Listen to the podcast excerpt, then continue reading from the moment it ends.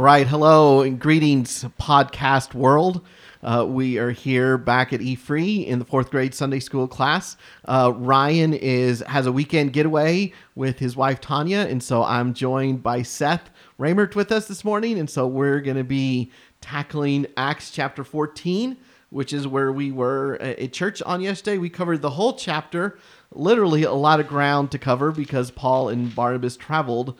Uh, a lot of different places as they continued and concluded their first uh, missionary journey uh, in Acts chapter 14. So, Seth, just kind of our normal way of doing things is you have had uh, some time here now to reflect on the passage and just think over Acts chapter 14 to say what what stood out to you the most from this chapter. Well, I guess a couple of things. First off, I really appreciate, man, Paul and Barnabas's boldness uh, just to go out and proclaim the gospel amidst insane persecution. Um, as someone who's personally trying to get more aggressive about going out and sharing the gospel, I'm often shamed when I read chapters like Acts 14 because I'm like, Paul literally just got stoned for preaching the gospel. And I'm I'm afraid of going out and talking to people about Christ because it's going to sound weird and I'm going to feel uncomfortable. And then I read these passages and I'm just like, oh, I'm such a wimp. Um, so anyway, so that's that's convicting to me, and uh, yeah, I, I, just love to see that. Man, everywhere they are going, they are passionately proclaiming the gospel. Um, people are believing. God is te- attesting to the gospel that's being proclaimed right through signs and miracles. So yeah, so I love to see how the Holy Spirit is working through Paul and Barnabas to continue, continue to carry forth the gospel message. But then also one thing that stuck out to me was just uh, just kind of the fickleness of men. Because right when they come to Lystra, they're being uh, worshipped as as gods. Like, man, Hermes and Zeus have come down among us, right? And they're getting ready to sacrifice to them until Paul and Barnabas end up stopping them. Um, and then it's just uh, you know just a little bit later, and then they end up stoning them. And right. it's just a reminder of like, man, if you're living to please man, right. Uh, that is very fleeting. Um, Jesus ended up coming into Jerusalem and they praised him as the king. You know, blessed is he who comes in the name of the Lord. They're laying down palm branches in front of him, and then a week later they're crucifying him on the cross. Uh, and so it's just a reminder to me like, man, live to please God, um, to proclaim his gospel, and not for the praise of men because it is very fleeting. Right. You know, it's interesting that you brought that up, Seth, because that was one of the things that I was thinking about in this chapter.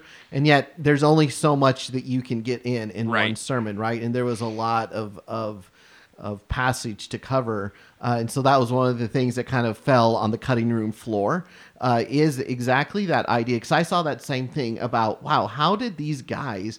go from one minute worshiping them to the next minute killing them. I mean, yep. that I can't I mean, that's a really, really drastic uh, turn of events there, right? And and so that does. So I had the same thought of wow, um, man, be be wary of how much stock you put in in in man, right? Because uh, we are we are a fickle people, aren't we? Um, and so to think that uh, we just can't put too much stock in one another's um, opinions uh, one another's, uh, you know, finding significance in people, mm. uh, finding our acceptance in people. Because at the end of the day, that's just not something that we can really, really trust in, right? Mm, absolutely. And and so I thought about that too. That like, uh, you know, to know that you, you know, just a good reminder that you know, Jesus is the one that we find our most security in. His opinion is the one that matters most and you know knowing that we are aligned with him and you know he's not going to be one that Jesus is not fickle, right? Mm. Jesus is. We don't have to worry about this with Jesus. He's not going to turn on us, and uh, in in the way that these these people have turned here. And so, yeah, it is a good reminder not to elevate men too high, um, not to seek the praise of men, mm. not to hmm. seek the approval of men, uh, there's a there's a lot in there just a reminder of, of, of how we approach that. So yeah, I'm glad that you brought that out. You know, I think your your thought about boldness is really uh, a good point too. Like I, I, what really stood out to me was the transition between verses two and three, and that idea of boldness, right? That where it says, you know, the unbelieving Jews stirred up the Gentiles and poisoned their minds against the brothers, so they remained for a long time. You know, it's like, like that's Luke's way of saying, but you know what? That didn't bother them in the least bit. You know, it's like they almost dug their heels in and said, you know, we're gonna stay for a long time, and not only that, uh, we're gonna speak boldly for the Lord and we're going to bear witness to his grace. Mm-hmm. You know, like saying that did not um, make them go, oop, hey, it's getting a little uncomfortable here. Maybe it's time for us to get out of town. Uh, mm-hmm. Uh, and that's not what they do, right? Mm-hmm. Yep. And then, and then it gets to the point where, man, they you know, an attempt is made, verse five, you know, to stone them, and so they learn of it, and so then they do, they leave, they go to Lystra and Derbe, but then right even while they're there. You know, the opposition ends up following them and stoning them. And so, yeah, if if you're going out and proclaiming the gospel, you're stepping onto the battlefield. Um, the enemy does not want people to know Christ and submit to Him and worship Him. The devil wants us to, man, to to to worship Him. He wants us to be focused on living for ourselves. Right? He's the first one who who tried to exalt himself above God, and everyone who um, does the same thing as following his example. And so he doesn't want people to know the gospel and be set free from their sin. And so, yeah, when we go out and we preach that, we are going to encounter opposition. And yeah, there's a certain there. Yeah, I love how they just like when that opposition rises up, they remained a long time. They dig their heels and they mm-hmm. continue to proclaim the gospel.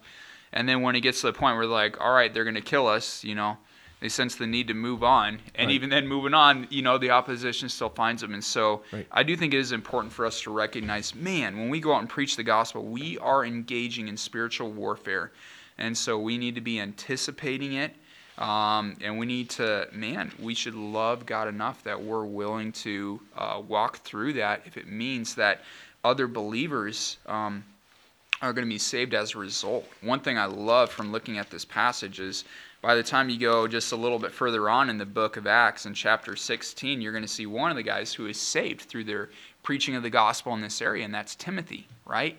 As Paul comes back through, he ends up finding Timothy from this area where he'd been preaching the gospel. And so uh, it's not far fetched to think that, you know, that this is something that may have been um, instrumental in Timothy's life in, help, in helping to point him to Christ who he goes on to be a tremendous right uh, pastor for the early church and helping Paul in his uh, in his missionary journeys. And so um, you never know how God is working through his proclamation of the gospel and all the people he's drawing. And as you read this passage, man, there's there's there's a lot of people um, who are coming to faith in Christ through this. So. Right.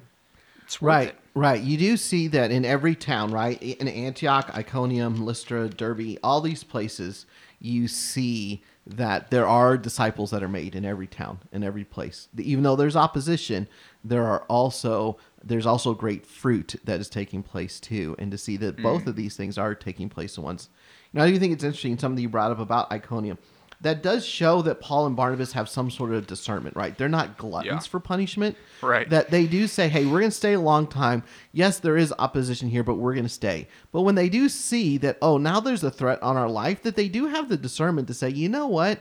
It's probably time for us to go ahead and get out of town. Mm. Like, they didn't say, like, oh, they're going to kill us. Well, okay. You know, I think that they saw that they did have a mission. And that mission is for them to continue to spread the gospel. They were charged to go to these places. Mm. And so they're like, you know what? It is time for us to it is time for us to go mm. and to know that there is a discernment that sometimes and I, it would be interesting to know the ins and outs of that like what was it in paul and barnabas that said we're going to stay we're going to stay we're going to stay but now it's time to go but it did show that they were just not like saying man we're just going to run to every moment of persecution and just say you know bring it on you know i do think that they did see that hey there's a time to to cut, and they they did. They got they got out mm. there. You see the same thing with Jesus too, right? You know, right. there, yep. there a lot of times he recognized it wasn't his hour, and you know he's preaching the gospel around Judea, and he began to see that the Pharisees were becoming more hostile towards him, and so then he'd go back up to Galilee yeah, and proclaim the gospel. The crowds, yep, right? slips through the crowds. Yep, right. all sorts of stuff. So it's just like there is there is an expectation of opposition, but also, man, when you're trusting God, like He's going to lead you, and if He's calling you to go somewhere else, again, the gospel is continuing to be proclaimed through these other towns as they're moving on, and it's actually the persecution of the early ch- of the church that we see early on in Acts that causes it to shotgun out to Samaria and a lot of the surrounding regions uh, regions as that persecution is ramping up. so even the persecution itself man is often used to go out and, and take the gospel to other regions. So, yeah, I think it just takes a sensitivity to the Spirit to know when God is calling you to go and when He's calling you to stay. Right. All right, so let me ask you this question, Seth. This is something that I was thinking about and we were discussing here earlier. Uh, so, you know, it does say, you know, they leave Antioch and then they land in Iconium. And it does say that they stay for a long time. Now, we don't know how long that is, but it wasn't just a couple of days, right? So obviously right. they stayed for an extended period of time. And then they move into Lystra, and we don't know at all how long they stay in Lystra. But finally, we read in 19, but Jews came from Antioch and Iconium, and having persuaded the crowds, they stoned Paul and dragged him out of the city, supposing that he was dead.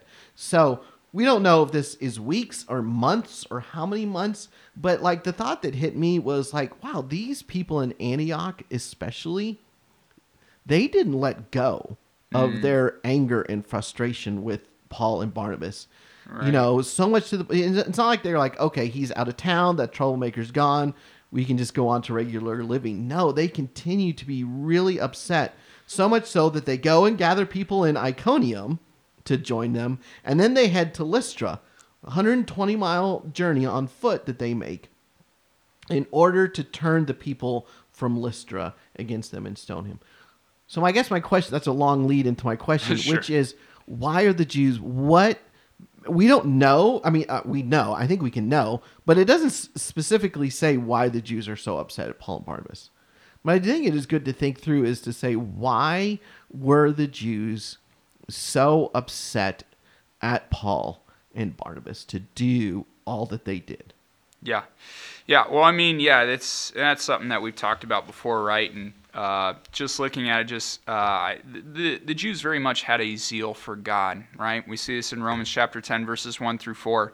Brothers, my heart's desire and prayer to God for them, them being the Israelites, is that they may be saved. For I bear them witness that they have a zeal for God but not according to knowledge, right? They're zealous for God, but they don't fully know Him. Verse 3 For being ignorant of the righteousness of God and seeking to establish their own, they did not submit to God's righteousness. For Christ is the end of the law for righteousness to everyone who believes right? Because they weren't submitting to the righteousness of God and because they were seeking to establish their own, they didn't recognize God's Messiah um, when he came. And so they're blinded, literally, by their own self righteousness.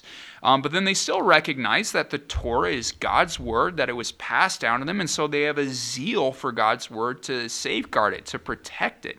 Um, and because they don't believe that Jesus is the Messiah, right, they ended up crucifying him. And anyone to say that he's the Messiah, they would hold as being a blasphemer of God's word and someone who needs to be severely dealt with. I mean, that's why Saul himself. Um, ends up going all the way up to Damascus to persecute the church. Like, that's clear up in Syria. That's a long ways from Jerusalem. But he recognized that, man, if they're going and proclaiming to God's people, the Jews, that the Messiah is coming, he's not a Messiah, he's a false Messiah, then they need to be silenced, right? They have this zeal for God, but again, it's it's without knowledge. They've been blinded by their own self-righteousness, and they don't recognize Jesus as Messiah. And I think we see the same thing um, in the world today. I think you see Muslims who are very passionate, right, about God and, and a sense of God's glory, and yet, right, and, and yet they've twisted God's word and they've twisted their view of who Jesus is, yet they're willing to go to their deaths, right, um, in order to uh, to in order for in order to go for the glory of God. And so I think you, you see a lot of the same thing in Acts chapter 14 happening with the Jews. They are passionate about God, but it's without knowledge, and this leads them to go to great lengths to persecute the early church. Yeah, I think Paul and Barnabas, with preaching the good news of the gospel of Jesus, was preaching a message that was turning their religious system totally upside down. Right? right. You know, because the message of Jesus is you are saved by trusting in Him for the forgiveness of your sins. That it's not hmm. um, it's not circumcision that saves you. It's not keeping all the you know six hundred and was it sixteen laws in the in the Old Testament that they are to keep that saves you.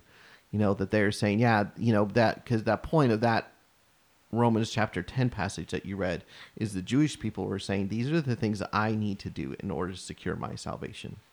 Very works based, very man centric, and it sets you up, in a sense, to be God because you're you're figuring out your own salvation. And then Jesus comes, or Paul and Barnabas come with the message of Jesus that says, No, you need to trust in the work of Christ and not in your own work. You need someone else's work to save you. And it's not these things. And I think that's mm. what really you know, I think that's kind of, you know, really going into detail of what that Romans chapter 10 passage is saying mm. is that, hey, it's not what you do, it's what God did. You need a righteousness outside yourself to save you. You cannot muster up enough righteousness to save mm. yourself. And I think that just cut at the core of what they have been told for generations, right? Um, and went totally against that. And that Paul and Barnabas are basically tearing down their idea of what it means to have a relationship with God and know God, mm. and they're mm. bringing in something completely different. Mm. And I think that they just, and that's what infuriated them because it goes against everything that they know. So let me ask you this: um, I want to look at, um, let's look in verses uh, twenty and and twenty one, where it said, "When they preached the gospel in that city, which was Derbe." and made many disciples. They returned to Lystra, Iconium, and Antioch. Uh, and it for these purposes, right? It says to strengthen the souls of the disciples, to encourage them to continue in the faith, and to say that through many tribulations we must enter the kingdom of God. Mm. Why do you think that was the message that Paul and Barnabas brought to those three towns that they went back to to talk to? the believers there? Well, I mean, they just saw Paul and Barnabas getting severely persecuted. I mean, Paul just got stoned, right? Dragged outside the city, right? Uh, at being left for dead. And so, you know, for them, they, they may be thinking, like, oh, wow. Like, you know, they're probably afraid as well. Like, is this going to happen to us? You know, the disciples, after they saw Jesus crucified, right? They go into hiding. Um, they're hiding in a room behind locked doors when Jesus ends up appearing uh, in their midst. Again, it, it's normal that when you see the people whom you're following in Christianity severe, seemingly executed um, for what they've done, to to be discouraged and like, oh man, like what do I do now? Like, do, like do, is this something that I continue to pursue? And so, what they do is, I love it. They end up going back to all right, Lystra and Iconium and Antioch. He goes right back into the city, the very place where this persecution arose, and he's encouraging them in the faith. Um, he's encouraging them to continue to follow the Lord, strengthening the souls, their souls, encouraging them to continue in the faith, right? And he's saying that, man, through these tribulations, like that's how we're going to enter into the kingdom of God. It's it's not going to be an easy life, and if you're, that's why Jesus tells his disciples too to count the cost. Um, because there is a cost of persecution uh, that, that comes with um, passionately following Christ and proclaiming the gospel.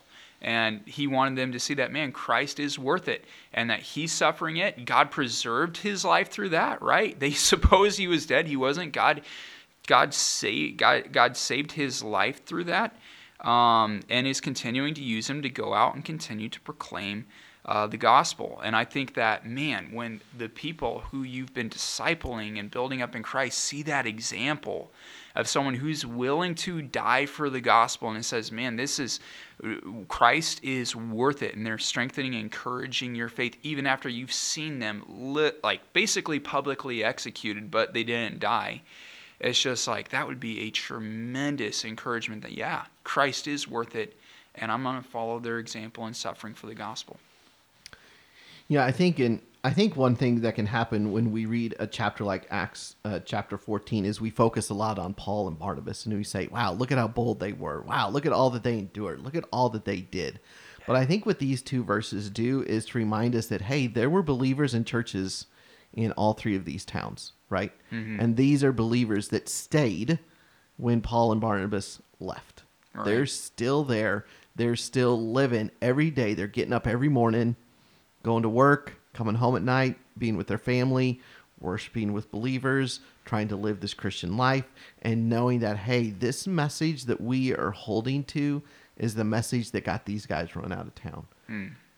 And were they feeling the heat too? Mm. Were believers in the churches in Lystra, Iconium, and Antioch? What was their day to day life? How much pressure were they feeling? And I think that's why Paul gives this summary statement of verse 22 to these believers to say, look, guys, um, we know you're here. We know we're going to move on, but we know you're here. And we know that you need this encouragement to not give up and to stand strong and to know that Jesus will be worth it. He'll be worth all, you know, the kingdom of God is worth going through many tribulations. So be encouraged. Mm. Don't lose heart. Don't give up hope. And I think that is good for the church today to hear too, right? You know, we can look at the cultural tide that we may feel like we're fighting against today. And but to remember the gospel prevails, right? To not mm. don't give up.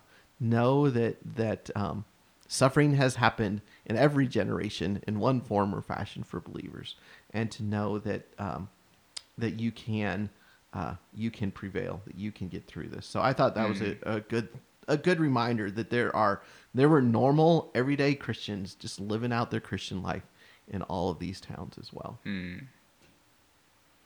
So, any other thoughts that you had from the chapter here in Acts chapter 14? I think that pretty well sums it up. I really liked, I thought verse 27 was a really good summary statement where it says, When they arrived and gathered the church together, they declared all that God had done with them mm. and how he had opened door of faith uh, to the Gentiles. You know, you read that verse and it sounds like, you know what, we had great success. Mm. And it wasn't all successful, right? But when he says all that God had done from them, I wonder if that included, you know what, and that included the persecution that we had too. Mm. You know, that included, you know, yeah, we got threatened in one town and you know, we actually Paul actually got you know, stoned in another town. And, you know, it said, assumed, uh, supposing that he was dead. You know, we don't know if he was really dead or not, but he gave every indi- indication that he was dead. Right. You know, that it says that disciples gathered about him, like they're gathered around him, like, you know, we've just lost our guy here.